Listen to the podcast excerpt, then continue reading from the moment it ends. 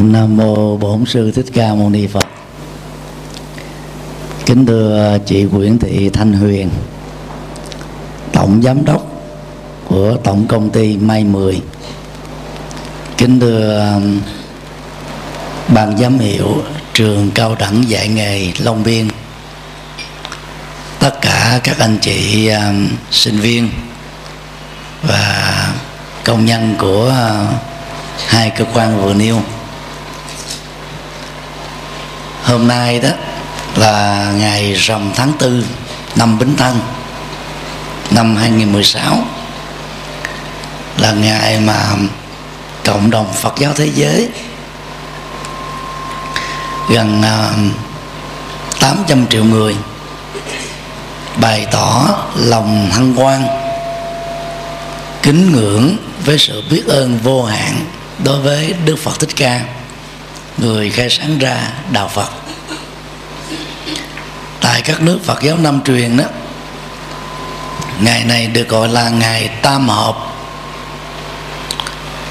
Tưởng niệm ba sự kiện trọng đại trong cuộc đời của Đức Phật là ngày đản sinh, ngày giác ngộ thành Phật và ngày vô dư niết bàn, tức là vẫy tay chào với cuộc đời của Đức Phật Thích Ca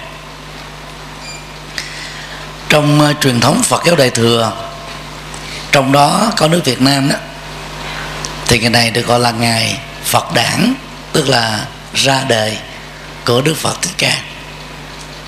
Thì nhân dịp này uh, tôi uh, kính gửi đến tất cả các quý anh chị đề tài bắt trước Đức Phật. Sức khỏe thì rất ổn rất tốt. Nhưng mà hai tháng nay đó ngày nào cũng phải thuyết giảng. Rồi à, nhiều công việc phải điều hành giao tiếp với à, quần chúng cho nên bị tắt tiếng. Do đó cái giọng nói sẽ không được rõ ràng như mọi khi. Và cũng rất mong à, các anh chị à, hoan hỷ.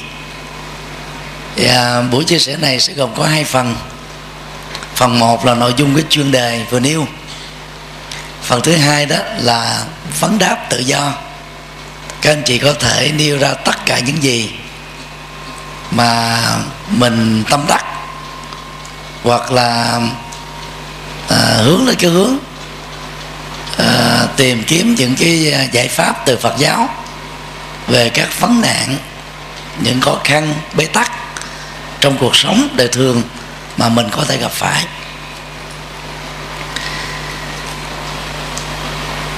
bắt trước đó là một hành động noi gương và nội dung của sự bắt chước ở đây đó được khích lệ, bao gồm những cái cao quý. Còn bắt chước à, theo kiểu à, tạo thành một bản sao, chúng ta sẽ đánh mất tính sáng tạo. Mà đăng ký đó, trường cao đẳng dạy nghề long biên cũng giống như là bao nhiêu cái trường học khác đó, là khích lệ chúng ta về tính sáng tạo cho nên đạo phật thì không dạy chúng ta bắt chước theo kiểu đi theo một lối mòn. Ta mình học những điều hay để trên cơ sở đó đó chúng ta tin vào cái tiềm năng vô tận của chính mình để chúng ta đưa ra những ý tưởng mới phương pháp mới cách tiếp cận mới nhằm tìm ra được những đóng góp mới góp phần á, cải thiện đời sống dân sự xã hội của nhân sinh. Cái điều bắt trước mà chúng tôi nói đó là nó nó, nó thuộc về cái phạm trù này. Đức phật đó là từ chỉ cho phật thích ca. Người đã khai sáng ra đạo phật sinh vào ngày rằm tháng tư năm 624 trước Tây lịch. Đến năm 2016 đó thì sự ra đời của Đức Phật được tính đến là 2640 năm. Nhưng mà Phật giáo trên thế giới đó thì tính lịch từ thời điểm mà Đức Phật qua đời, Đức Phật sống thọ 80 tuổi và Phật lịch đó tính theo năm nay đó đó là 2560 vậy là Phật lịch đó thì ngắn hơn Phật đản 80 năm. Có hàng trăm các đức tính cao quý ở đức phật.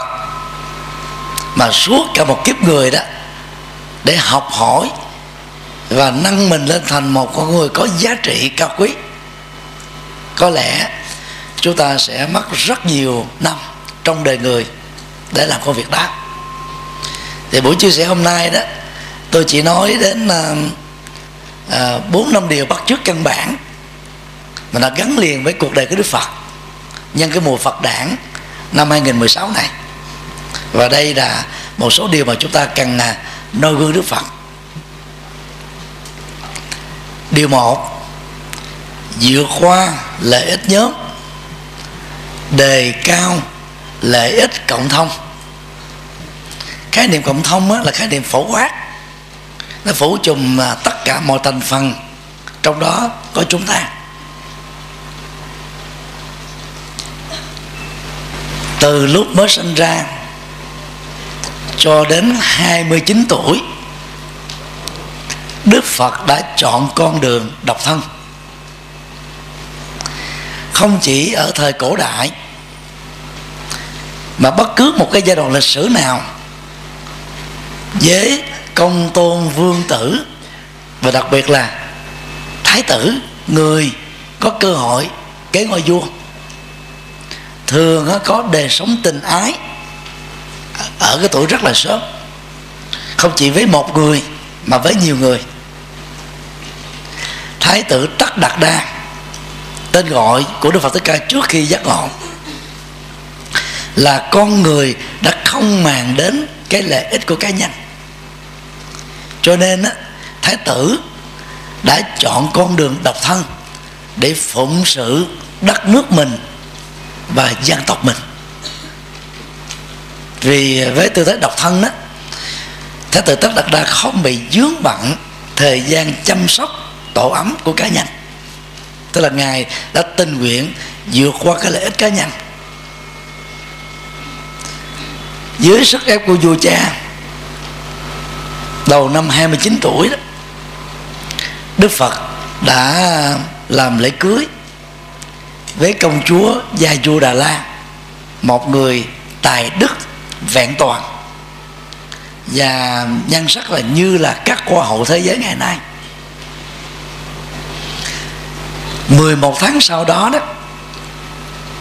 khi vừa hạ sanh ra được Hoàng Nhi La Hầu Lan Thái tử Tất Đạt Đa đó đã nghĩ tưởng đến cái việc gác qua cái lợi ích nhóm huyết thống của gia đình mình của hoàng gia mình, hướng đến một cái tầm lợi ích rộng hơn, đó là toàn thể nhân loại. Và sâu hơn nữa đó, ngoài con người, còn lợi ích đến các loại động vật. Cho nên đức phật đó đã chiến thắng được cái cái cái cái cuộc đấu tranh nội tâm của bản thân, từ bỏ cơ hội làm vua của nước Sakya một trong 16 nước cộng cộng hòa của liên bang Ấn Độ lúc bấy giờ đã trở thành nhà tâm linh. Và đây là công việc này đó, thì thái tử tất đặt đa đó đã thuyết phục vợ mình hy sinh cái lợi ích của gia đình chung để cống hiến. Thái tử tất đặt đa tức là trong mình đó, cho một cái sứ mệnh lớn hơn, đó là nhằm giải quyết các vấn nạn nỗi khổ niềm đau của con người. Mà theo Đức Phật đó, bao gồm có là tám nhóm. Bốn nhóm đầu thì gồm liên hệ đến thân, sanh, già, bệnh và chết. Già, bệnh, chết là khổ thì ai cũng chấp nhận rồi. Nhưng mà sanh ra đó, nó được xem như là thiên chức của phụ nữ. Niềm à, an ủi và là cái đầu mối giữ gìn hạnh phúc của vợ chồng. Tại sao đức phật gọi đó là khổ? Bởi vì đó chúng ta đôi lúc ở kỳ vọng sanh nam lại có cô con gái. Có lúc có người muốn sinh gái thì lại sinh ra con trai. Có người thì, thì muốn hoặc trai hoặc gái nhưng mà sinh ra ô môi hay là bd có người muốn con mình nó được toàn vẹn thân thể à, vóc dáng rồi à, chiều cao nhưng mà lại sinh ra đôi khi là bị tật quyền bẩm sinh. Hầu như là trong sự sinh đẻ chúng ta với tư cách là mẹ và cha, hiếm khi thỏa mãn được cái kỳ vọng mà chúng ta muốn con mình đạt được theo một cái chuẩn mực mà mình yêu cầu. Bốn à, phương diện khổ còn lại liên hệ đến đến tâm, bao gồm á, thương yêu mà phải chia lìa, ghét nhau mà phải hội ngộ, mong muốn mà không tội nguyện, và chấp vào cái thân thể tổ hợp này đó là vĩnh hằng.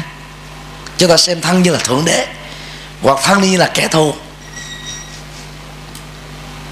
Và tám phương diện khổ đau đó đè nặng kiếp nhân sinh, từ thế hệ này sang thế hệ khác. Và bằng cách thuyết phục, thì thái tự tất đặt đa đó đã um, đạt được cái sự hy sinh của người vợ mình. Tức là khép lại cái hạnh phúc trần đời của tổ ấm gia đình với tư cách là hoàng gia. Để tất đặt ra có cơ hội tìm kiếm con đường chân lý, giải quyết các vấn nạn của nhân sinh. Và bằng cách này đó, công chúa Gia Du Đà La đã làm công việc đạo diễn cho chồng mình đi tu. Sự sắp xếp của bà rất có ý nghĩa nhân một à, lễ yến tiệc. Vua, tướng, quan, lính gác an ninh đã ngủ say khước. Thì với tư cách là vợ đó, công chúa gia du đà la đó đã sắp xếp một số cái hành trang để cho chồng mình ra đi an toàn. Nhưng mà có một tình tiết đó, bà phải giấu với chồng của mình với tư cách là một đạo diễn đó là bà giả vờ ngủ sai. Thái tử tất đạt đa vào trong à, yến phòng, nơi mà hai người đã có cái kỷ niệm đẹp với tư cách là vợ chồng. Trong 11 tháng, để tả từ cái tấm lòng cao thượng và hiểu biết của vợ mình, bước ra khỏi long phòng, thái tử không đành lòng phải quay vào lần thứ hai bày tỏ lòng biết ơn sâu sắc hơn đặc biệt hơn, cho sự hy sinh vĩ đại này. Thái tử tất đặt ra bước ra khỏi long phòng và quay lại lần thứ ba, bày tỏ lòng biết ơn nữa. Và sau đó đó, ngài mới quyết tâm rời khỏi long phòng giữa hoàn thành về cái cửa đông, đi vào giữa hôm, băng qua con sông Adoma, hướng về tiểu bang Tỳ Xá Ly, nơi cách vương thành Ca Tỳ La Vệ của nước Sakya khoảng 500 cây số. Theo cái đường bộ của thế kỷ thứ bảy trước Tây lịch. Khi tất đặt đa vừa bước ra khỏi loan phòng lần thứ ba và đi luôn đó công chúa gia chùa đà la mới mở trừng đôi mắt mình ra. Hay dòng giọt châu chảy ở trên đôi má với sự hiểu biết và hy sinh cao thượng của bà đó cũng là một cái cách hy sinh cái lợi ích gia đình mình. Không phải ai cũng có thể làm được như thế. Ngày nay đó chúng ta đều rất là dễ dàng thừa nhận rằng đó, trong những cái thành công lớn của người nam, với tư cách là lãnh đạo, với tư cách là chồng hay là cha, luôn luôn có một bàn tay đóng góp, một trái tim nhân hậu, một cái đầu óc hỗ trợ của người nữ với tư cách là mẹ, vợ, hoặc là con gái. Thì trong trường hợp phụng sự nhân sinh của đức phật tất thích ca đó, cũng có một bàn tay đóng góp rất vĩ đại. Mà cái đó đó, tôi tội gọi, tạm gọi đó là gì? Là hướng đến cái lợi ích cộng thông của nhân sinh và một kiếp sống. Đó là điều rất đáng là trân trọng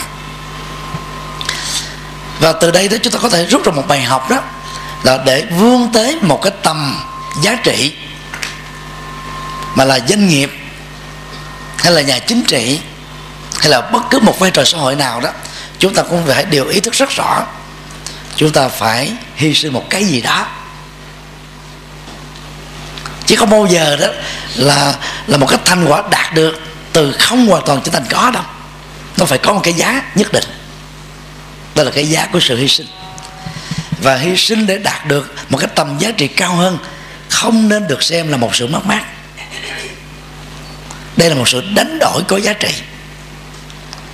Chúng ta hy sinh cái lợi ích nhóm, bao gồm lợi ích cá nhân, lợi ích nhóm quyết thống, lợi ích nhóm chung, để chúng ta có được một cái lợi ích lớn hơn, vĩ đại hơn. Và chúng ta cũng cần phải học hỏi và bắt chước cái đức hạnh này để trong mọi cái lĩnh vực mà chúng ta đang gánh vác đó, chúng ta thấy được cái người đồng hành với mình. Chúng ta thấy được cái năng lực của những người cao hơn mình. Chúng ta thấy được những người đó có thể thấp hơn mình, nhưng đang cùng tâm với với mình để nỗ lực chung với một cam kết chung là đạt được các cái gì cao quý đó. Như vậy tương nhượng nhau vì mục đích cao quý là rất cần thiết. Đó là sức mạnh của rừng cây. Nếu các cây đứng riêng lẻ, các cây sẽ bị à, dông tố, lũ lụt, hoặc ngã, cuốn trôi. Các cây yếu đuối và các cây khỏe mạnh cùng đứng chung với nhau, san sát, tạo thành rừng. Tất cả các tổ chức, bao gồm chính phủ, dân sự, tôn giáo, xã hội, công ty, tập đoàn cũng phải tồn tại dưới hình thức là một rừng cây. Và và nghĩ đến cái tính rừng cây đó là chúng ta đã đang nghĩ đến cái lợi ích cộng thông. Không phải mình làm cái việc đó là vì để đạt được cái lợi ích cho cái, một một thiểu số của những nhà lãnh đạo? Mà trong cái cái cái lễ chung đó đó chúng ta được giữ phần như một phần thưởng. Cho nên cái tinh thần hướng đến cái tính cộng đồng đó, đó giúp cho chúng ta đó trở nên vô ngã hơn, cao thượng hơn, vị tha hơn, vĩ đại hơn.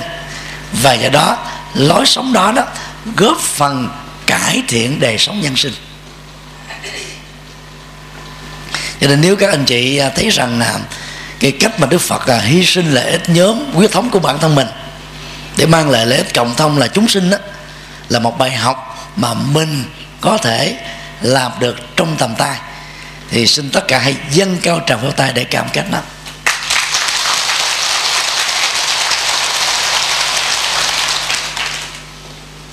Điều hai, vượt qua danh tiếng hảo huyền, hướng đến giá trị thiết thực. Danh thôn tiếng tốt đó là mục tiêu mà phần lớn chúng ta hướng về. Bản chất của danh tiếng không có gì là xấu. Vì chúng ta sống tốt, làm tốt, phụng sự tốt, cống hiến tốt thì chúng ta có tiếng thơm, lưu lại với sử sách ngàn đời. Và tổ quốc sẽ ghi ơn cộng đồng sẽ nhớ đức, mọi người sẽ kính quý. Đó là cái tính nhân quả rất tất yếu. Chúng ta cần phải ghi nhận cái sự tưởng tượng đó là một dấu hiệu của sự tích cực. Tuy nhiên, chạy theo những cái à, danh dự hảo huyền đó, nó sẽ làm cho chúng ta trở nên mệt mỏi, mất phương hướng. Và có thể đó là bị khẩn lại. Thay vì đó, cần phải hướng về cái mục tiêu thiết thực và cao quý hơn.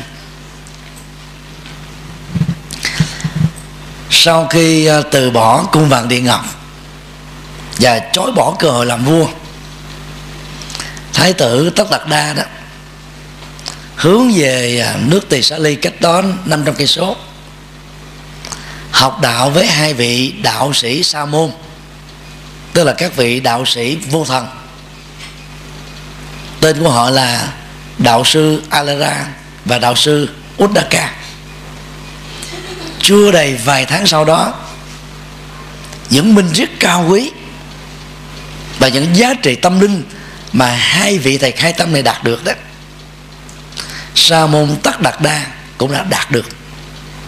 Nhưng mà ông đối chiếu lại thì thấy rất rõ cái thành quả mình mình đạt được đó, nó đưa mình lên đến một cái đỉnh cao của danh vọng. Dù mà nó không giải quyết được các vấn đề nỗi khổ niềm đau của kiếp người sa môn tất đạt đa đã đến tạ từ hai vị thầy với lòng biết ơn sâu sắc. Và xin phép đó rời khỏi chỗ này để đi tìm kiếm con đường chân lý cho riêng mình. Hai vị thầy đó rất là tiếc nuối. Để giữ chân đức phật đó thì họ phải thừa nhận một điều như thế này. Này tất đặt đa, về đạo lý đó, thì ta là thầy của bạn, của ông nhưng mà về những giá trị mà ông đạt được đó thì tôi đó xem ông như, như là bạn của tôi. Hãy ở lại nơi chốn này. Chúng ta cùng chia sẻ trách nhiệm tâm linh để mà hướng dẫn cho hàng trăm các vị đạo sĩ để cùng tu tập. Đức phật thích ca ghi nhận tấm lòng cao thượng của các vị thầy của mình. Nhưng rồi tạ từ ra đi. Tại vì đức phật thấy rất rõ cái thành quả đạt được tại đây đó nó có chừng đó thôi. Cứ tiếp tục như thế đó thì cũng cũng dậm cho cái tại chỗ. Đó cái mục tiêu lớn nhất của ngài từ bỏ coi làm vua là để tìm ra phương pháp giải quyết khổ đau. Từ à, tỳ xá ly đức phật hướng về bang Magad, magat nơi được xem là trung tâm chính trị, văn hóa, giáo dục và tôn giáo lớn nhất và vĩ đại nhất của ấn độ thời cổ đại.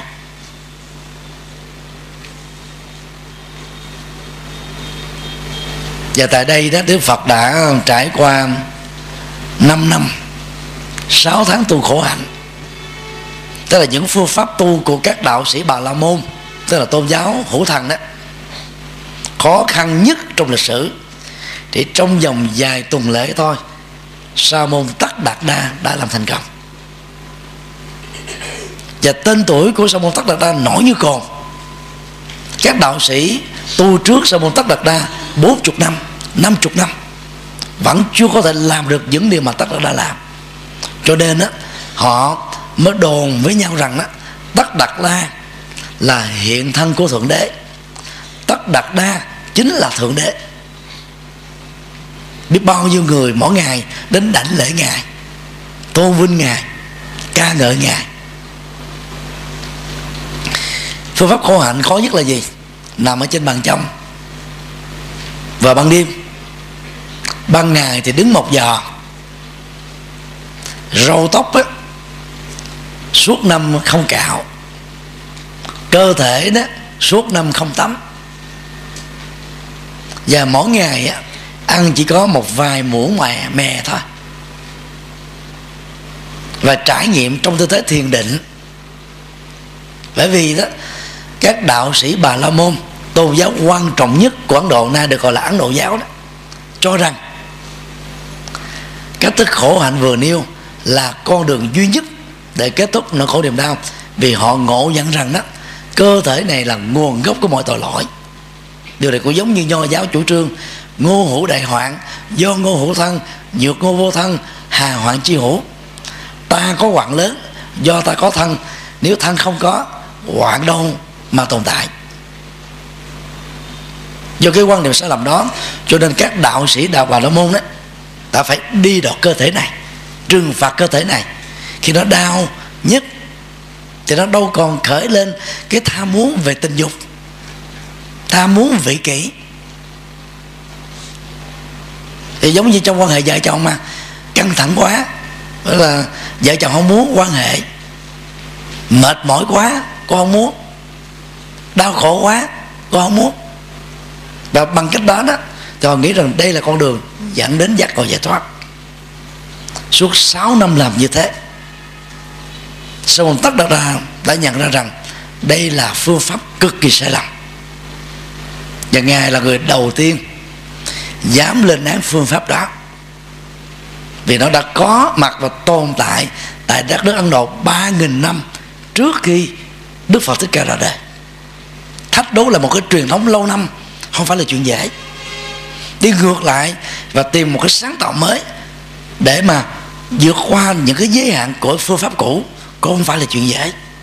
Bản lĩnh lắm, tuệ giác lắm, mới làm được như thế dầu được tôn vinh là hiện thân của thượng đế, nhân vật quan trọng nhất trong các tôn giáo nhất thần và đa thân sa môn tất đặt đa đã không muốn sống trên các cái danh dự hảo quyền này, vì cái mục tiêu mà ngài đặt ra từ ban đầu là kết thúc nỗi khổ niềm đau của con người bằng con đường chánh đạo.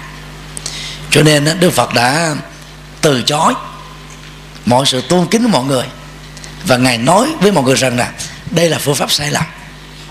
Nếu tôi tiếp tục làm phương pháp này, tôi và các vị sẽ chết. Chết trong sự khổ đau trên cơ thể, mà không mang lại bất kỳ một lệ lạc nào cho tha nhân. Mà khi nghe đức phật tuyên bố như thế đó, thì các đạo sĩ đồng tu mới nghĩ rằng là đức phật là một người bị chạm mặt rồi. Được tôn với là thượng đế không muốn, mà lại đi muốn một con đường khác chớ bỏ hết tất cả. Cho nên họ bắt đầu thể hiện cái sự khinh miệt vào đức phật. Ông này đó bị tẩu hóa nhập ma rồi. Đức phật vẫn không màng đến. Thì mục tiêu của ngài đó, ngài thấy rất rõ là làm sao để có được con đường giải quyết khổ đau thôi rời khỏi nơi chúng đó, đức phật hướng về bồ đề đậu tràng, nơi cách đó tám cây số đường chim bay thôi. Và tại đây đó, đức phật đã tu tập con đường trung đạo còn được gọi là con đường bát chánh đạo. 49 ngày sau đó, sa môn tất đạt đa nhờ đi theo con đường chân chính này, trở thành bậc tuệ giác vĩ đại đầu tiên trong lịch sử tư tưởng của nhân loại. Hiệu của ngài là phật thích ca mâu ni, tức là phật bậc hiền triết của dòng họ thích ca. 45 năm sau đó đó Đức Phật đã đi hết miền Bắc quán Độ Đổ được 8 trên tổng số 16 vị vua Của nước Liên bang Cộng hòa Ấn Độ lúc bấy giờ. Hàng ngàn các vị tướng quan văn, quan võ Hàng triệu các tín đồ thuộc các tôn giáo khác Đã tình nguyện trở thành đệ tử của Đức Phật như vậy đó, trong cái câu chuyện này đó, bài học mà chúng ta có thể đúc kết ra được đó đó là nếu chúng ta làm cái gì đó đúng phương pháp, kết quả chắc chắn là nằm ở trong tầm tay của chúng ta thôi. Vấn đề là thời gian. Cho nên đó đi một con đường lầm vòng sai phương pháp đó dầu chúng ta xuất phát có sớm, nỗ lực có nhiều, cam kết có cao, nguyện vọng có chí thành chúng ta phải đành rơi vào một cái tình trạng bất lực. Đó là mong muốn mà không tội nguyện mà theo đức phật. Đó là một nỗi khổ niềm đau về thái độ tâm lý. Cho nên tính phương pháp đó, nó giải quyết được nhiều vấn đề lắm. Công ty mai mười thành công được. Về à, phương diện mai, về phương diện giáo dục của trường cao đẳng và mầm non, về khách sạn là vì có triết lý của doanh nghiệp. Có phương pháp để theo đuổi. Có mục tiêu cao quý để hướng đến. Và bất kỳ một công ty nào, doanh nghiệp nào, giàu cá nhân hay tập thể, nếu điểm xuất phát chúng ta là phương pháp chuẩn, kết quả đó chắc chắn nó phải phải đạt được thôi. Đây là quy trình của nhân quả, không thể khác được. Có thể lúc đầu chúng ta gặp những thách thức những trở ngại những chứng duyên. Nhưng và rồi đó, tất cả những thứ này đó phải nhường bước lại. Để cái phương pháp chúng ta như là đôi chân dẫm đạp lên đó và hướng về phía trước để đạt được cái tâm thành công ở trong ở trong trong hiện thực. Do đó đó, tôi tạm đưa ra một cái ảnh dụ. Từ cái điểm xuất phát mà chúng ta với tư cách là cá nhân hay tập thể đến cái cái mục đích mà chúng ta hướng về đó, chúng ta buộc phải đi trên hoặc là một con đường hoặc là nhiều con đường. Một con đường như vậy đó được xem là hệ phương pháp. Phương pháp thì đa dạng, cách thức thì có thể khác nhau. Nhưng mà mục tiêu đó là điều mà chúng ta cần phải xác định rõ ở điểm xuất phát để chúng ta tìm ra cái phương pháp được xem là tối ưu nhất, thuận lợi nhất để cam kết được cái sự thành quả lớn nhất. Và trên con con đường đi, chúng ta thỉnh thoảng sẽ gặp với là hoa thơm, cỏ lạ ở hai bên vệ đường. Và nếu không khéo, chúng ta dừng lại, thưởng thức nó và bị dướng kẹp vào nó, chúng ta bị đánh mất cái mục tiêu cuối cùng được xem là quan trọng hơn. Chủ nghĩa hưởng thụ đó như là một thói quen, như là một bản năng, như là một quán tính. Có khuynh hướng là thôi thúc chúng ta và nó làm cho chúng ta tìm những lý do để tự biện hộ rằng, tôi thông minh mà, để việc này ngày hôm sau, tháng sau, năm sau, tôi là vẫn chưa muộn. Chúng ta thường nghĩ như thế. Hoặc có một số người đó, mặc cảm hơn, tự ti hơn, nghĩ rằng là cái cái lý tưởng đó cái cái mục tiêu đó, nó vượt khỏi cái tầm nhón chân vói tay của tôi. Tôi sẽ không đạt được. Cho nên tôi nỗ lực làm gì cho mệt. Tôi an phận thủ thường. Với những gì tôi đang có là đủ rồi. Và bằng những lối nhận thức này đó, chúng ta tự giam nhốt chân mình trên con đường mà lẽ ra chúng ta phải có trách nhiệm đạo đức để đi, để hướng về, để đạt được hoặc thỉnh thoảng chúng ta rơi vào những cái tình trạng tâm lý. Tôi mệt quá, tôi bệnh quá, tôi bận quá, tôi nhiều việc quá. Cho nên tôi được phép không làm hoặc là dừng lại dự án này, công trình này, công việc này. Và mục tiêu này. Thì tất cả những điều đó đó đó là những lý do biện hộ tâm lý. Nó gắn kết với những cái cái cái cái lý do có thể đôi lúc là có thật tới lúc là cụ thể, nhưng không phải là giải pháp. Do đó, hướng đến giá trị đích thực đó là hướng đến mục tiêu mà mình có thể vối được và nắm lấy được. Thông thường chị phụ nữ có thói quen đó là nâng chiều cao của mình bằng dài, cao gót. Có người là một tấc rưỡi, có người một tấc để à, tạo tự tin hơn. Nhưng mà mang giày cao gót á chỉ có thể thực hiện à, dưới tuổi 35 thôi. Chứ trên tuổi 35 mà tiếp tục làm mỗi ngày rồi sau này nó giãn dây chằng hết. Rồi à, thoát vị đĩa điểm đau nhức xương khớp. Và nhiều biến chứng liên hệ đến hệ xương sống. Thậm chí có thể là là là là ảnh hưởng đến à, các cái chứng bệnh tê bại liệt sụi. Maradona đó là cầu thủ siêu sao của Argentina có chiều cao nguyên nguyên bản là một thước 55 nhờ giải phẫu cột xương sống đó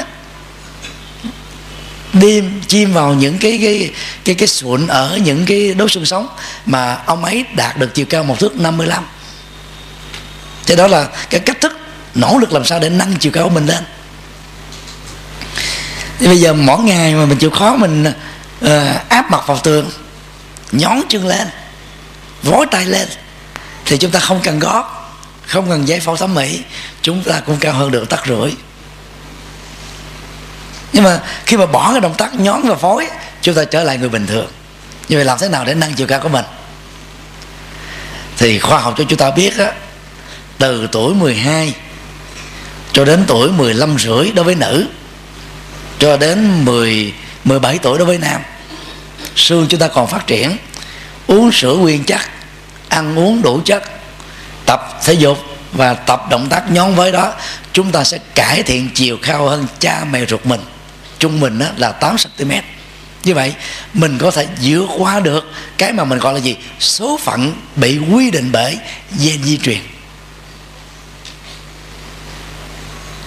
Cho nên đạo phật không bao giờ thừa nhận có một số phận ăn bài.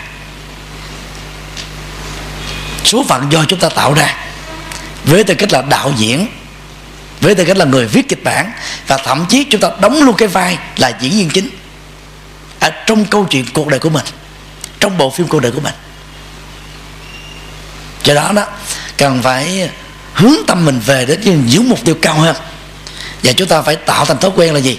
Tôi nỗ lực có phương pháp để phá kỷ lục của chính tôi năm trước, tháng trước, tuần trước và ngày hôm qua dĩ nhiên là chúng ta đừng đặt ra một cái tiêu chí nó quá cao đến độ là gì? Chèo cao tới đau những cái mà nó nó xa rời hiện thực. Mà dù có nỗ lực đủ hết phương pháp đúng đi nữa cũng không đạt được. Cái đó là không nên. Nhón và phối là một cái tầm ngắm trong phạm vi mà chúng ta có thể đạt được để nâng cao chính mình. Và xuất phát từ cái động cơ như thế này đó, chúng ta sẽ đạt được rất nhiều các thành tựu. Và chúng ta sẽ thấy là số phận được các ông thầy bói quy định ở trong tử vi trong ngày tháng năm sinh vân vân sẽ bị đẩy lùi lại sau lưng và nhường bước cho chúng ta đi về phía trước. Do đó phương pháp đúng sẽ giúp cho chúng ta đạt được những thành quả tốt. À, nếu các anh chị thấy rằng là điều này đó là cái mà tôi đã làm hoặc nếu chưa làm đó bây giờ tôi sẽ đang làm hoặc là là là sẽ làm trong tương lai. Thì các anh chị hãy dâng cao tràng vỗ tay thật lớn để thể hiện sự quyết tâm.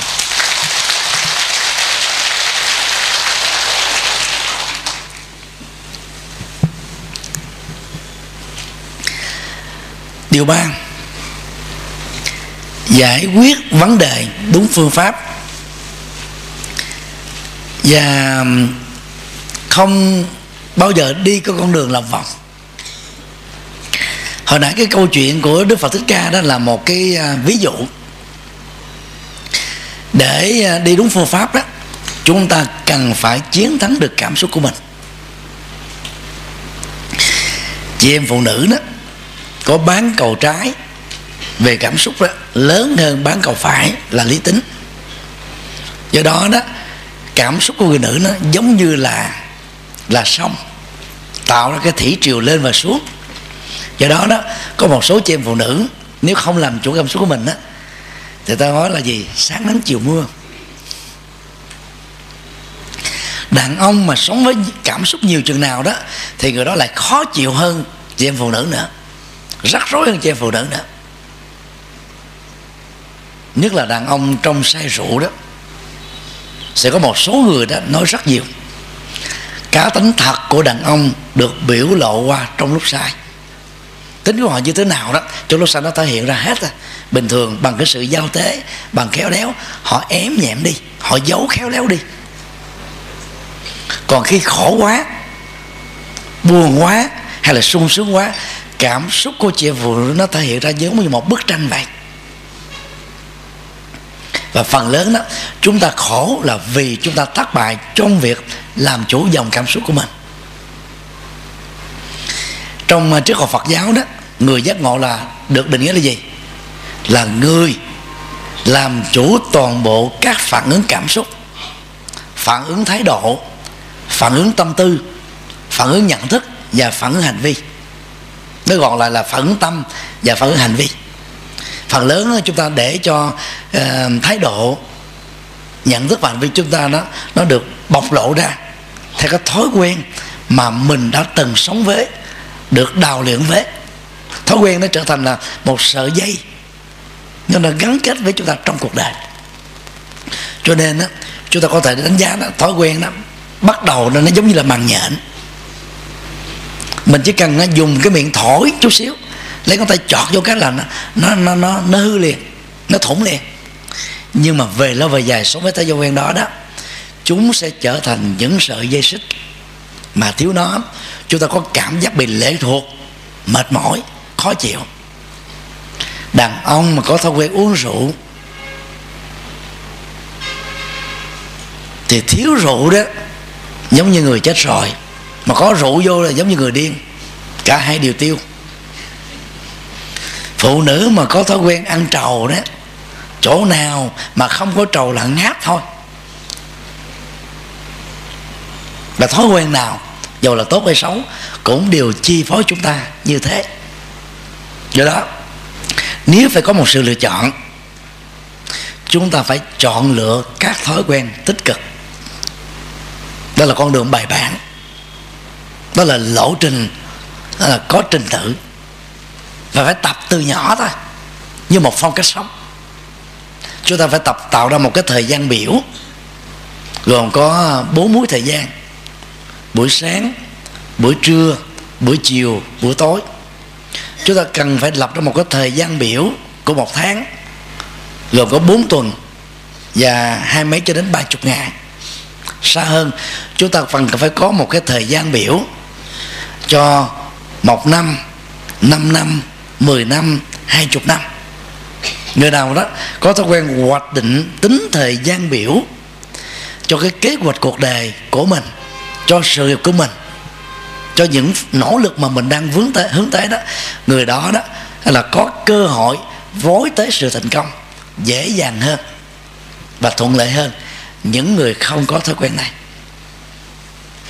Mà muốn làm như vậy đó, thì điều quan trọng nhất là chúng ta phải thắng được cái cảm xúc thôi.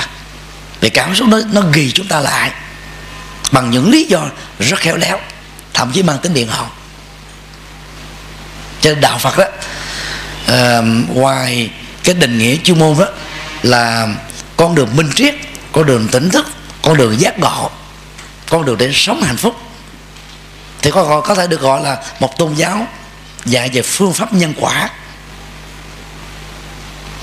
để hướng đến mọi thành công hạnh phúc trong đời. Vì theo đạo Phật đó luật pháp chỉ có giá trị công bằng tương đối thôi nếu những người cầm cân nảy mực của luật pháp là những người đó có tinh thần vì dân và bỏ qua được lệch nhé bằng không á, ở một số nơi, trên thế giới này đó, luật pháp được định nghĩa là gì? Nó giống như một cái mạng lưới mà con ruồi đó chui qua không lọt nhưng mà con bò đó đi qua lọt tót à. do đó tính tương đối của luật pháp đó, chỉ tạo ra được cái công bằng xã hội tương đối thôi. Không bao giờ có sự tuyệt đối về công bằng xã hội. Ở khắp mọi nơi. Bill Gates cái đây vài năm, khi giả từ à, thế giới à, thương trường, đầu tư trọn thời gian và tâm huyết cho quỹ từ thiện, mang cùng tên vợ chồng ông là Bill Gates and Melinda Foundation. Ông đã có một buổi nói chuyện với các sinh viên của một trường đại học Mỹ. Và trong buổi buổi nói chuyện đó đó, ông mới đưa ra 10 điều tâm huyết. Và điều đầu tiên mà ông nói nó là này. Lúc tôi đó mới vào đề để lập nghiệp đó, tôi nghĩ rằng tôi phải đấu tranh với tất cả các bất công. Nhưng khi trưởng thành trên con đường lập nghiệp đó, tôi thấy rằng đó tôi phải tập làm quen với những thứ đó một người thành công trở thành là tỷ phú giàu nhất nhì trên thế chỉ sau Warren Buffett thôi. Mà nói như thế không phải là một người bạc nhược đâu. Ông ấy đã thấy rất rõ giới hạn của luật pháp dẫn đến giới hạn những công bằng xã hội mà con người gặp phải. Và thay thay gì đó việc đó chúng ta có một thói quen là gì? Châu chấu đá xe đó là xúi dục. Châu chấu đá xe làm sao được? Lý thuyết thì được, thực tiễn thì không. Chúng ta không sống trên ảo tưởng.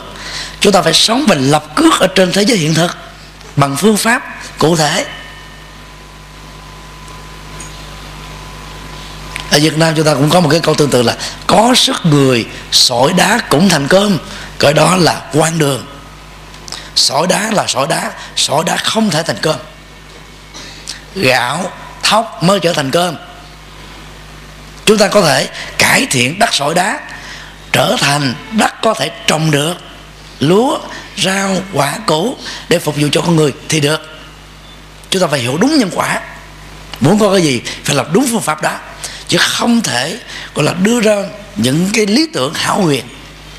Mà việc nỗ lực hướng tới phía trước đó ờ, nắm tới cái cái cái cái cái cái tâm thành công không bao giờ được.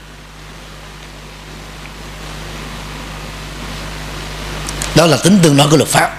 Còn luật nhân quả quyết định rất là công bằng và trừng phạt rất nghiêm khắc những người không tuân thủ nó.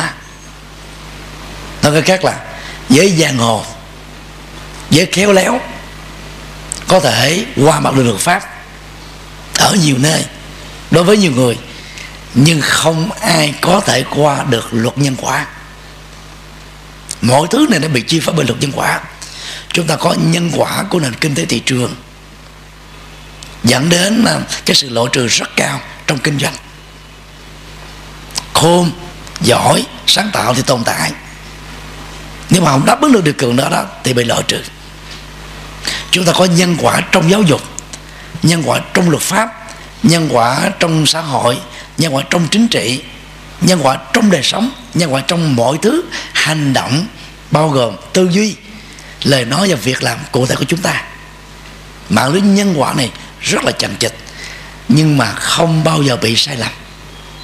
Luật pháp có thể bị sai lầm, dẫn đến những cái án oan, chẳng hạn như ông Quỳnh Nhân Nén ở tù 10 năm, bị kết tội sai là kẻ giết người.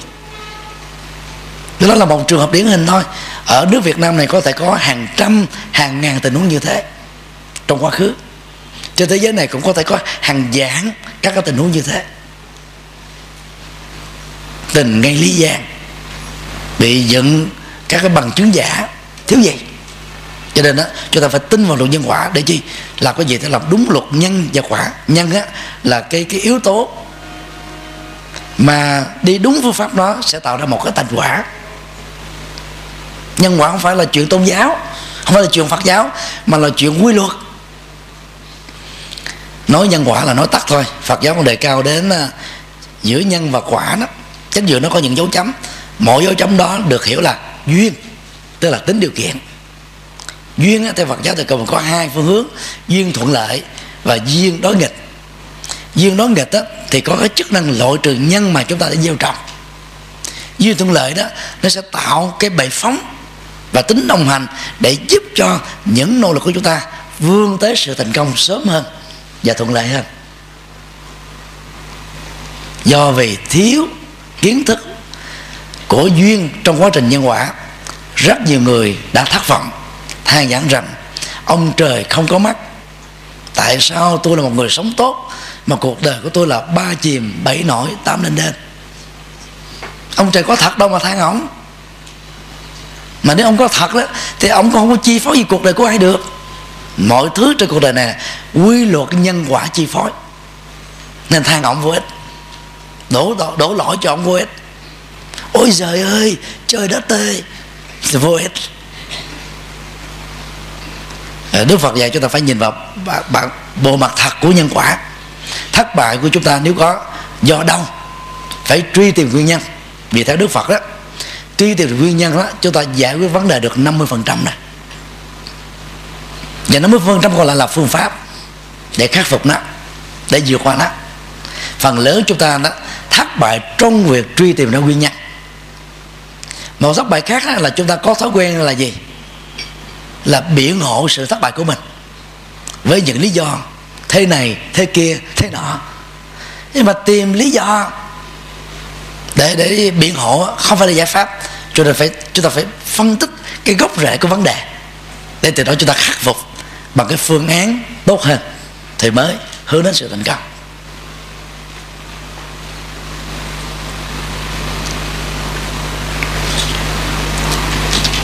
Điều 4 học hạnh à, biết ơn và đền ơn.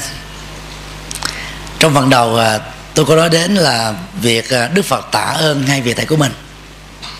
Sau khi đạt được những thành quả mà hai vị thầy nhờ sự không giấu nghề cho nên đó, đã giúp cho sa môn tất là đã đạt được ngang bằng với cái trình độ của mình.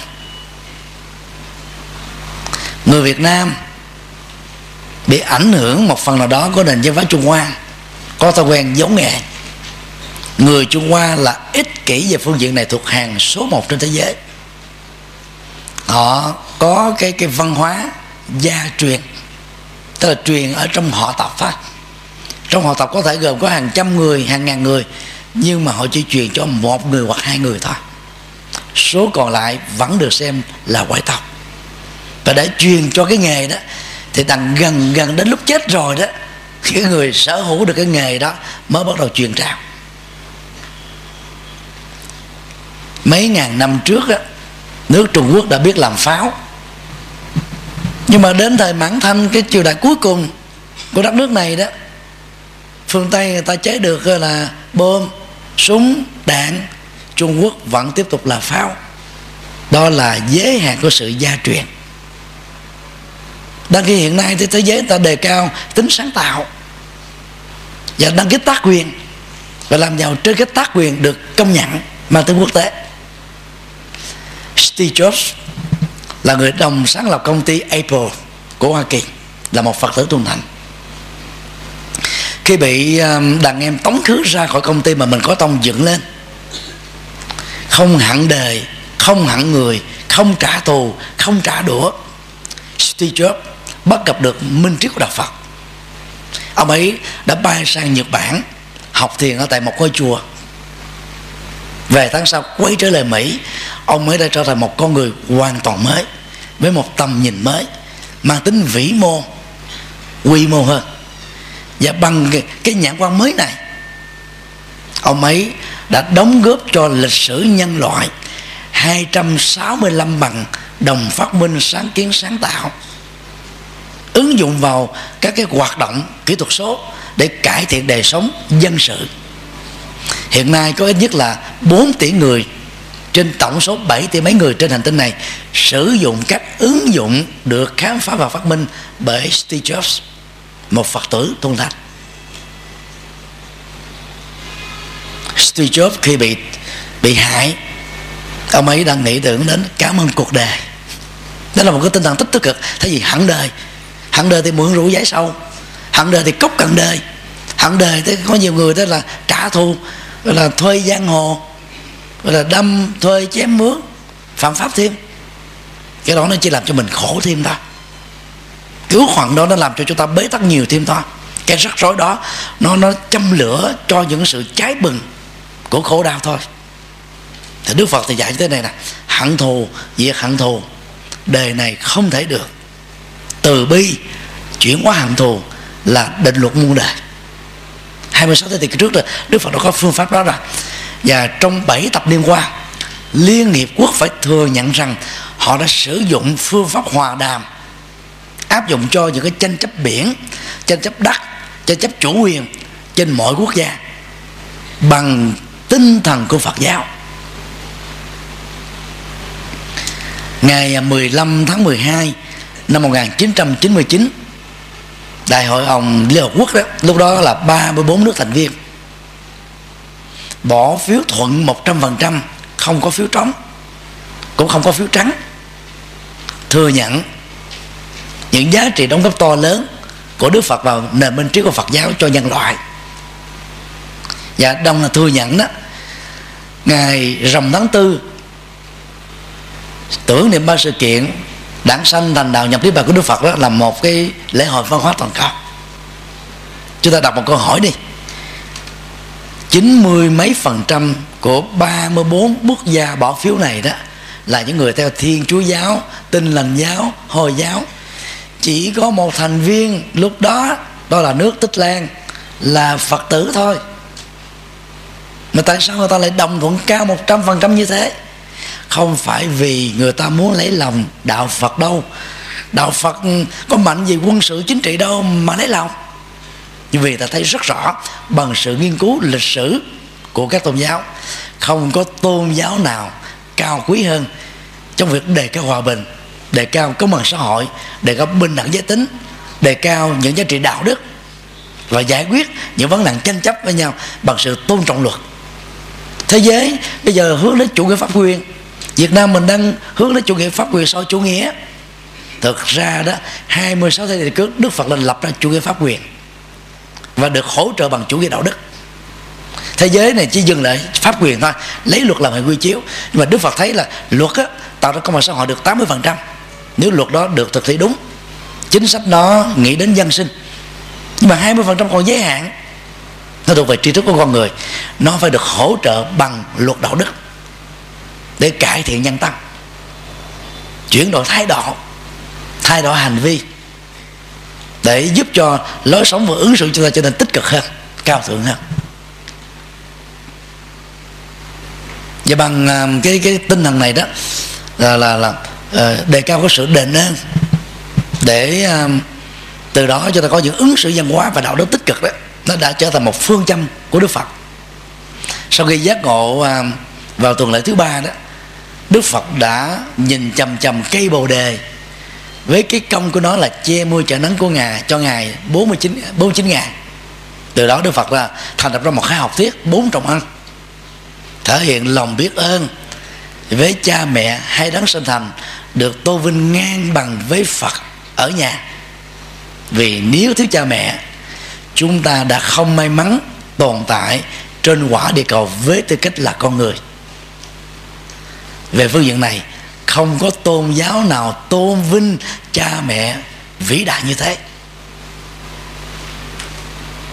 Trọng ơn thứ hai, đức phật đề cao đó là nhớ ơn thầy cô giáo đã truyền trao các cái tri thức không giấu nghề nhờ đó chúng ta mới rút ngắn được thời gian, trở thành những người có thể là ngang bằng hoặc giỏi hơn các thế hệ đi trước. Mỗi một tích tắc trôi qua, hành tinh này có hàng ngàn các phát minh mới được à, ghi nhận bằng sự đăng ký luật pháp toàn cầu. Và nhờ đó đó, chúng ta học rất là nhanh. Qua cái sự hỗ trợ của internet trong vòng là là hai thập niên qua cái tri thức của nhân loại đó đã được uh, truyền bá theo cái hướng là toàn cầu hóa. Và chưa bao giờ cái sự thuận lợi về tri thức đó nó được là kết nối mở rộng đào sâu truyền bá như thế. Đó là cái phước đức của chúng ta trong thời hiện đại này. Trọng ơn thứ ba là, là ơn um, tổ quốc bao gồm các vị minh quân nguyên thủ quốc gia và các nghĩa sĩ đã bỏ mạng, quên mình cho cái lý tưởng độc lập chủ quyền dân tộc thiêng liêng. Nhờ đó mà chúng ta sống trong hòa bình. Đất nước Việt Nam chúng ta là một đất nước bất hạnh của chiến tranh, ngoại xâm. Chúng ta bị Trung Quốc đô hộ một đình năm, thế kỷ thứ nhất đến thế kỷ thứ 10 chúng ta bị Pháp đô hộ gần 100 năm. Chúng ta bị nội chiến ba chục năm từng ngày. Miền Bắc dưới ý thức hệ của Cộng sản miền Nam dưới tức hệ của tư bản. Miền Bắc thì theo Liên Xô, miền Nam thì theo Hoa Kỳ. Và những phân tranh trong giai đoạn lịch sử cũng làm cho đất nước bị phân hóa. Và đã nhờ rất nhiều các vị anh hùng dân tộc mà đất nước chúng ta đã thoát ra khỏi ách đô hộ và cai trị của nước ngoài. Suốt 3.000 năm qua đó, Trung Quốc đã xâm lăng và đô hộ chúng ta 66 lần. 70 năm trở về trước đó, cái trung bình 150 năm là Trung Quốc cắt quân đánh và xâm chiếm chúng ta một lần. Trong vòng 66 năm qua, thì trung bình là 15 năm Trung Quốc là là tấn công chúng ta một lần.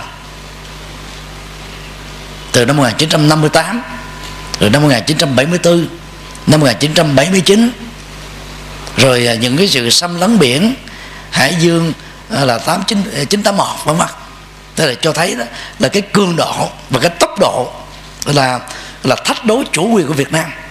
Từ phía Trung Quốc đó, là nó gấp 10 lần so với lịch sử 3.000 năm trước. Cho nên là chúng ta phải biết ơn tổ quốc. Và trọng ơn thứ tư đó đó là ơn đồng loại. Thì có những người tình nguyện làm nghề nghiệp này công việc kia mà thế giới này đất nước này và mọi thứ trên cuộc đời này nó được vận hành cho nên đức phật mới dạy là giàu đó, vải vóc chúng ta mặc. Do chúng ta giao quán bằng giá trị tiền tệ, cơm áo ờ, ờ, thực phẩm chúng ta ăn, mọi thứ chúng ta sở hữu và tiêu xài đều được quy đổi bằng sự giao quán tiền tệ. Do mồ hôi nước mắt chúng ta làm ra, nhưng chúng ta vẫn phải biết ơn khi sử dụng những thứ này. Đó là học thuyết bốn trọng ăn, được Đức Phật ờ, công bố ở tuần lễ thứ ba sau khi giác ngộ và tất cả các thành công của chúng ta trong đời đều có sự giúp đỡ trực tiếp hoặc gián tiếp của người thân, của bạn bè, của những người lãnh đạo mình, của những người đồng hành với mình, của những người đi trước, của những người đi sau. Cho nên đừng nên phủ phàng, phủi ơn. Và nhớ ơn và đền ơn nó là một văn hóa đạo đức. Nó làm cho chúng ta sống có tình người lắm trang hòa, tình thương gì lắm nó làm cho chúng ta thấy có thêm ý nghĩa để sống có ý nghĩa để phụng sự ý nghĩa để, để hướng tới phía trước. Và cái đức tính này là chúng ta cần học. Nếu quý vị thấy là mình đang có tiếp tục có và sẽ làm cái cái cái văn hóa đền ơn cho nền tảng biết ơn này nhiều hơn nữa hãy dâng cao tràng vỗ tay thật lớn.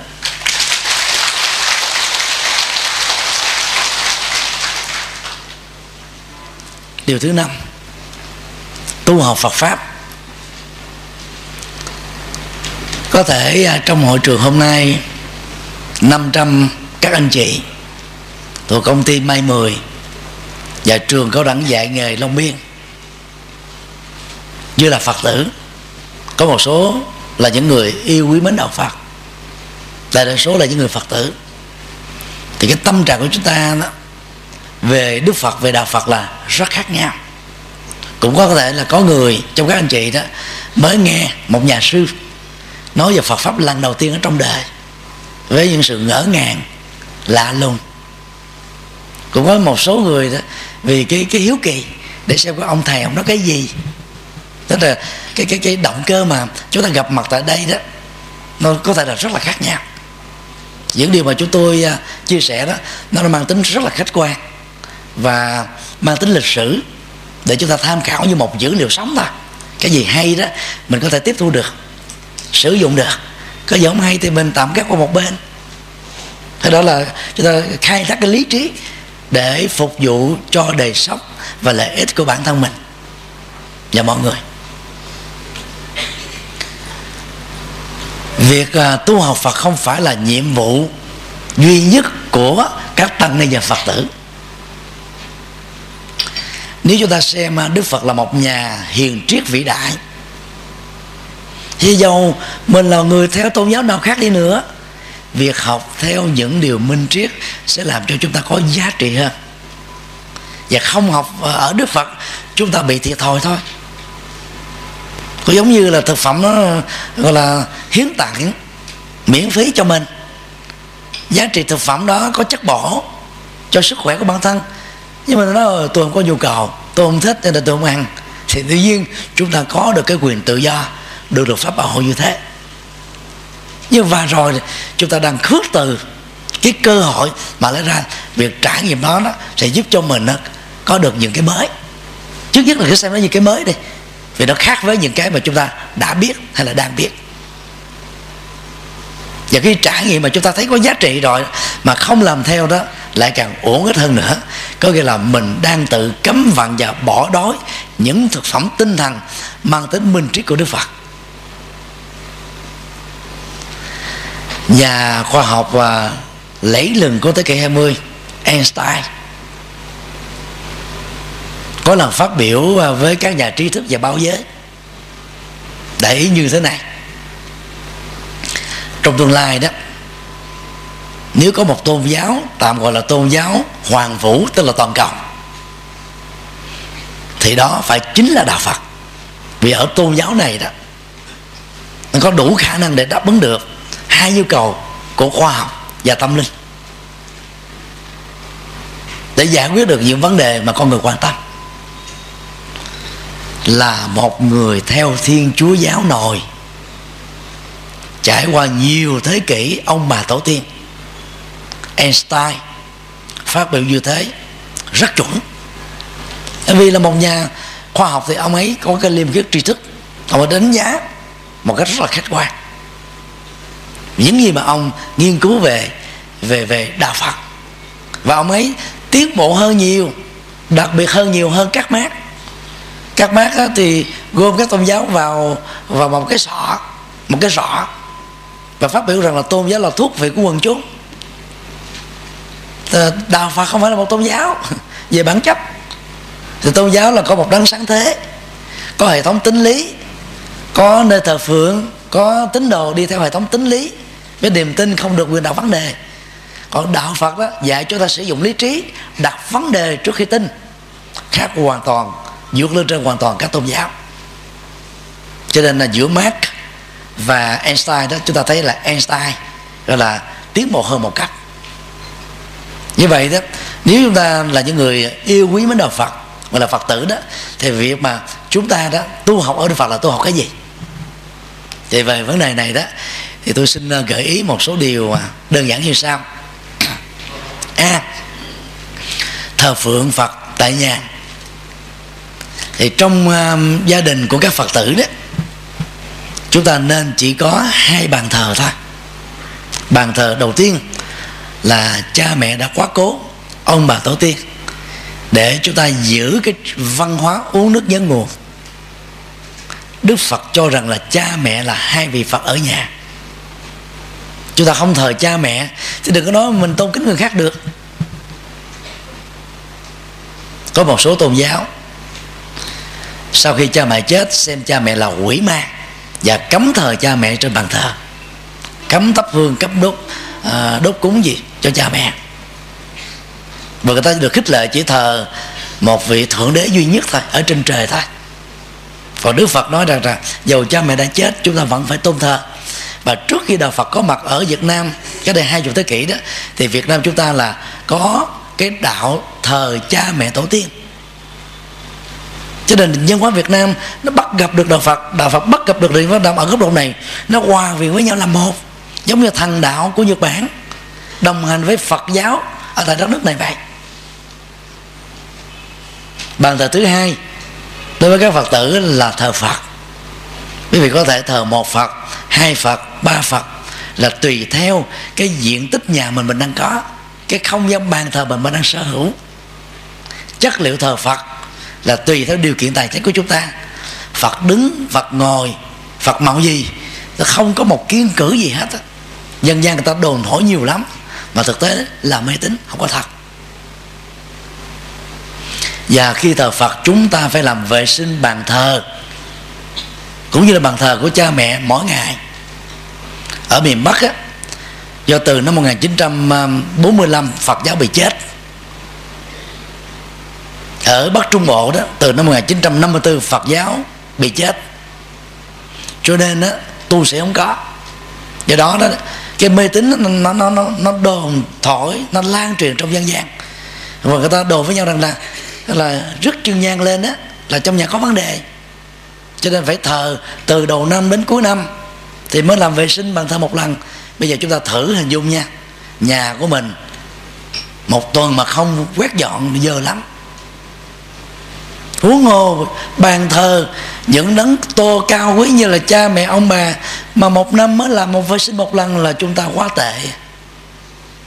Các chùa ở miền nam, từ quảng trị đến cà mau, mỗi ngày làm vệ sinh bát hương á, hai lần.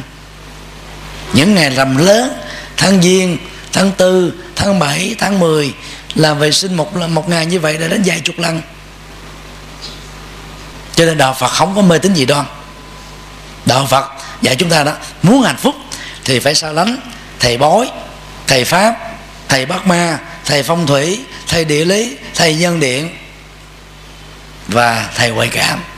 Vì đến đây họ dễ dàng lung tung hết á. Họ bài vẽ mơ tính gì đoan mà mình nghe rồi mình khủng hoảng tâm lý luôn. Đang sống bình yên vô sự, đi có ông thầy bói về rồi đó là bất an, lo lắng, căng thẳng, sợ hãi, dè dặt tốn tiền mà mang cái nỗi sợ về. Quả thật là không thông minh. Thế đạo Phật là tôn giáo duy nhất kêu gọi chúng ta phải giả từ những thứ này để phát huy trí tuệ. Cho nên thờ Phật đó là để chúng ta học hỏi những đức tính vĩ đại của Đức Phật, để chúng ta trở thành những nhân cách đó nó khác với các tín đồ thờ phượng thượng đế và thần linh, vì nếu không làm như thế, bị thượng đế trừng phạt giáng họa. Vì thượng đế của các tôn giáo được, ờ, được phát họa ba ba hình ảnh toàn năng làm được mọi thứ. Tạo dựng thế giới ba ngàn phúc và giáng họa cho con người. Toàn bi là thương những tín đồ của mình thôi nhưng mà không thương tín đồ của tôn giáo khác. Và chỉ thương con người chứ không thương các loài phật thì gọi là toàn bi được. Toàn trí là có thể làm được hết biết hết mọi thứ đó là người ta tự dựng lên thôi. Rồi người ta còn lại đưa ra những cái cái điều mà có thật là gì. Thượng đế tạo ra con người dạng dặt, sự sống ngày đêm, ánh sáng, bóng tối, địa cầu, mặt trăng, mặt trời, mọi thứ trên đời. Và thượng đế là nuôi dưỡng sự sống. Thượng đế kết thúc sự sống bằng nạn hồng thủy, tức là sống thần và những trận động đất, mất mùa, dịch bệnh. Kinh thánh của phần lớn các tôn giáo đều nói về cái uy lực này nếu ông thượng đế, bà thượng đế mà có thật, giống như các tinh thánh nói, thì những vị đấy không đáng để chúng ta tôn thờ. Vì họ rêu rất nỗi sợ hãi, nỗi khổ đau, bất hạnh cho con người. Luật pháp con người là nghiêm trị những người như thế. Ghép vào cái tội là chống lại nhân loại, tiêu diệt nhân loại. Thế và đó là niềm tin trong giáo. Cho nên cách thờ phượng phật nó khác với các tôn giáo. Ở đây chúng tôi không có ý là xúc phạm các tôn giáo, mà chỉ nói cái sự khác nhau về quan điểm đó để chúng ta tham khảo thôi điều thứ hai là chịu khó đọc những điều minh triết phật. Từ ở dưới uh, sân của trường cao đẳng dạy nghề long biên đi lần đầu tiên lên cầu thang của trường này chúng tôi ngạc nhiên trong thắng phục. Ban giám hiệu nói chung và à, các vị lãnh đạo của tổng công ty đã để những cái câu minh triết của Phật giáo. Bên dưới ghi rõ là đại sư à, tinh văn. Thì chúng tôi thấy à, nó có hai bạn một bạn là gì? À, học sinh lỗi rồi à, học à, kiên nhẫn vân vân. Đó là chúng ta đề cao những những bài học mang tính minh triết để giúp cho mình nó có thêm những cái cái cái, cái tư duy và ứng xử như là một cái kỹ năng sống tích cực. Xã hội Việt Nam ngày nay bị xuống cấp đạo đức là vì nhà, nhà trường Việt Nam trong vòng mấy thập niên qua bỏ quên môn đạo đức học. Cha mẹ thì bận với công việc làm cho nên đó, bỏ quên việc dạy đạo đức cho các em mình tại nhà đổ lỗi cho nhà trường. Nhà trường không dạy đạo đức nhà trường chỉ dạy môn dạy nghề thôi.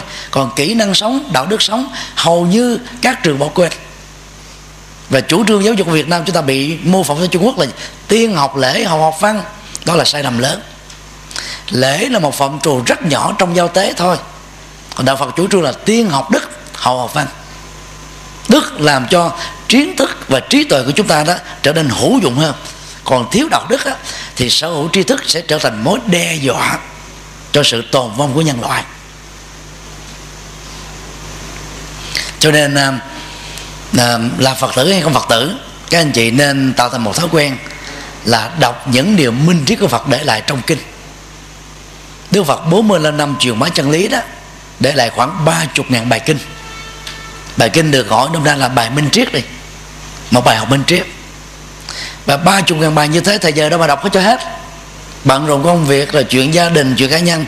Cho nên chúng tôi đề nghị đó các anh chị đó chỉ cần tham khảo một trong ba tác phẩm sau đây. Và cho cái cái cái tình trạng vỡ lòng bắt đầu thôi. Thứ nhất, quyển à, kinh tụng hàng ngày do thích nhật từ biên soạn vào năm 1994 gồm 1.000 trang, có 49 bài minh triết từ thấp đến cao. Thuần việt phổ biến miễn phí trên internet vào google gõ kinh tụng hàng ngày gạch ngang thích nhật từ. Các anh chị, anh chị sẽ được eh, dẫn đến gọi là hai ấn bản. Ấn bản gọi là ebook và ấn bản à, sách nói. Quý vị thử nghe thử đi. Rồi sẽ thấy ồ 26 thế kỷ trước những điều mà xã hội chúng ta ngày nay đó đang đối diện đang đề cập đến đã được ông Phật mổ xẻ hết rồi. Rất hay rất lạ rất mới rất tiến bộ quyển thứ hai là kinh Phật cho người tại gia, cũng gồm một ngàn trang. Tổng hợp 63 bài kinh, được chia làm năm nhóm. Các kinh dạy về đạo đức, các kinh dạy về tình yêu, hôn nhân, gia đình, xã hội, quản trị đất nước. Các kinh dạy về triết lý, các kinh dạy về nghệ thuật, vượt qua khổ đau, và các kinh về tịnh độ. Thì những anh chị nào mà khác tôn giáo thì hơi lạ, nhưng mà mình cứ đọc giống như mình đọc một quyển sách đi cái nào hay thì mình cứ tiếp thu quyển thứ ba là nghi thức tụng niệm làng mai đại toàn của thiền sư nhất hạnh. Là khoảng à, 700 trang, trong đó có 25 bài kinh và một số nghi thức phổ thông được sử dụng tại chùa và tại tư gia. Thì cả ba nghi thức này đó đều là thuần việt hết. Và đọc một trong ba hoặc là đọc cả ba nghi thức này đó chúng tôi đoan chắc rằng là các anh chị sẽ thay đổi các nhận thức về đức phật và đạo phật. Bởi vì đạo phật mà chúng ta tiếp nhận qua các chùa đó, nó khác xa và thấp hơn rất nhiều so với đạo phật do đức phật truyền bá. Đó là điều xảy ra trong lịch sử đó. Thì cái giới hạn tri thức, cái thức tiếp cận của các tu sĩ. Đối với lời Phật dạy là có giới hạn và khác nhau. Cho nên các chùa chuyên bá một đạo Phật đó nó không đạt chuẩn được như những gì mà Đức Phật đang truyền bá. Cho nên là à, tôi khuyên các anh chị là chỉ có đọc vào các bản kinh Đức Phật để tiếp cận Đức Phật trực tiếp. Về nhờ đọc chúng ta mở mang trí tuệ gì lắm Steve Jobs đọc kinh Phật. Trong cái thời kỳ khủng hoảng tinh thần khủng hoảng nghề nghiệp lớn anh ấy đã lấy lại tinh thần và trở thành một người đóng góp lớn về kỹ thuật số rất nhiều à, nhà khoa học gia Nhật Bản đóng góp cho nhân loại, mà phần lớn họ đều là Phật tử, cũng nhờ vào việc đọc các bản kinh Phật. Có thể các anh chị thấy đây là điều lạ. Nó là sự thật.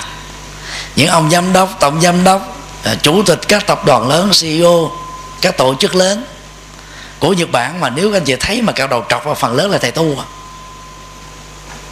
Tại vì thầy tu Nhật Bản đó là được quyền lập gia đình nếu muốn. Cho nên á, khi mà dấn thân với tính cách là doanh nghiệp á, thì họ ăn mặc đồ tây. Mà cái đầu trọc là họ vẫn để nguyên. Đến lúc làm lễ tôn giáo đó, thì họ khoác vào người đó cái cái cái bộ y phục Phật Phật giáo. Đây là cái phong cách của Phật giáo Nhật Bản. Nhật Bản bây giờ nó trở thành là một quốc gia hàng đầu của châu Á. Và đứng thứ ba về kinh tế trên thế giới này. Lấy nền tảng minh triết Phật làm gốc. Rất đặc biệt. Thì đó là việc mà nghiên cứu về về minh triết Phật giáo sẽ giúp chúng ta đạt được những điều có giá trị cho mình.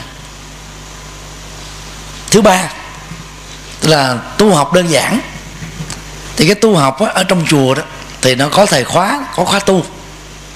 Ở miền bắc bắt đầu đã có những khóa tu dành cho giới trẻ, dành cho người lớn tuổi vào ngày chủ nhật hoặc là vào những ngày lễ hội văn hóa phật giáo, ở miền nam đã có truyền thống này lâu đời rồi. Ở các công ty, chẳng hạn như là công ty may 10 thỉnh thoảng cũng tổ chức những cái lễ hội phật giáo cho các công nhân phật tử. Đó là một cái truyền thống, một chủ trương rất hay.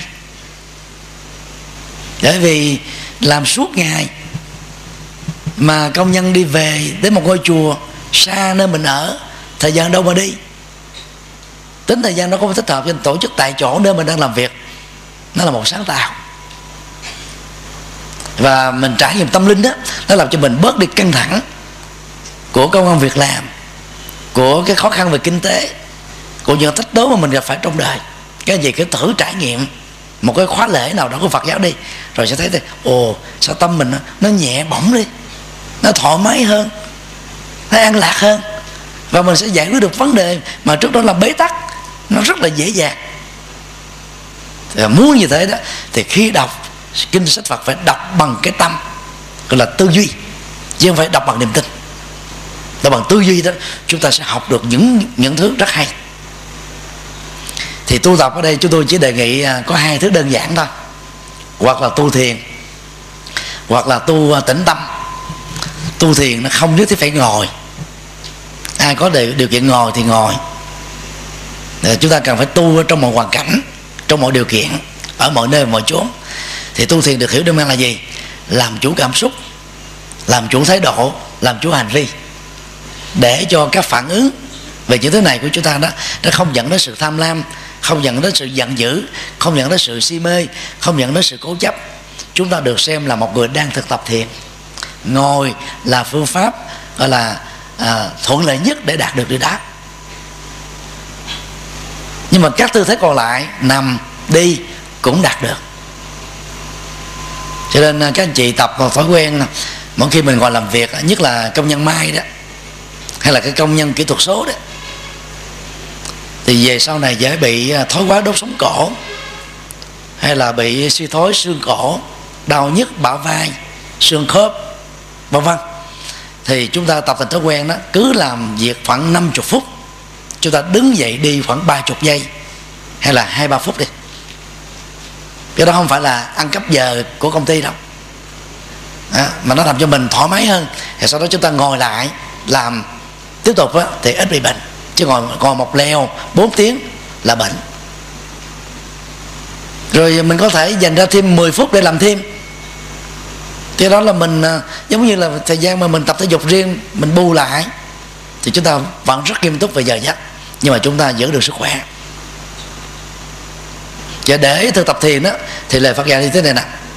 Đừng ôm hai nội dung diễn ra trên não một lần trong cùng một lúc, ở cùng một địa điểm. Vì như thế chúng ta bị áp lực về cảm xúc, áp lực về tư duy. Giờ nào công việc đó, không gian nào công việc đó đang ở công ty thì chỉ nhớ việc công ty thôi. Về nhà thì đừng vắt việc của công ty theo về nhà là lo chuyện hạnh phúc, vợ chồng, con cái, tình thân, tình thương. Thư giãn, sinh hoạt gia đình. Rồi khi đi du lịch thì phải bỏ quên hết tất cả mọi mọi mọi thứ khác một bên. Vì có lo nghĩ không giải quyết việc gì. Thân ở đâu thì công việc ở đó, tâm ở đó. Cái đó gọi là thiền. Thì nó rất là đơn giản như thế. Và chúng ta phải theo dõi thiền đó bằng làm chủ hơi thở ra vào hít thở thật là sâu hơi thở vào đó là 7 giây. Hơi thở ra 7 giây. Giữa vào và ra, có một giây dừng. Cứ tận như thế, gọi là máu được tư dưỡng, neuron thần kinh được làm mới. Quá trình trao đổi chất được rất tích cực, chúng ta trở thành một người lạc quan, năng động, tích cực yêu đời. Đó là tu tu thiền. Rất đơn giản. Còn tu tĩnh tâm á, thì à, nó phải phát xuất bằng à, việc à, thực tập đạo đức đạo đức thì đức phật dạy là không làm điều ác tình nguyện làm điều lành. Làm hai điều đó với cái động cơ trong sáng cao thượng vô ngã vị tha. Đó là đạo đức bao quát. Và chi tiết ra đó thì là không giết người bảo vệ hòa bình không trộm cắp chia sẻ sở hữu không à, ngoại tình chung thủy vợ chồng không à, lừa dối nói lời à, sự thật hòa hợp à, lịch sự và có lợi ích không ma túy rượu chất gây sai giữ gìn sức khỏe để chăm sóc người thân đó là đạo đức phật dạy. À, chúng ta tu tĩnh tâm bằng đạo đức. Và chúng ta dành ra thời gian khoảng hai chục phút ba chục phút để đọc kinh để tụng niệm à, để niệm phật. Nó rất là đơn giản thôi nhưng mà nó có kết quả thay đổi nhận thức chúng ta làm cho cuộc sống chúng ta nó nó phong phú về tinh thần hơn. Người nào có cân bằng giữa thân và tâm sẽ trở thành là người thành công hơn.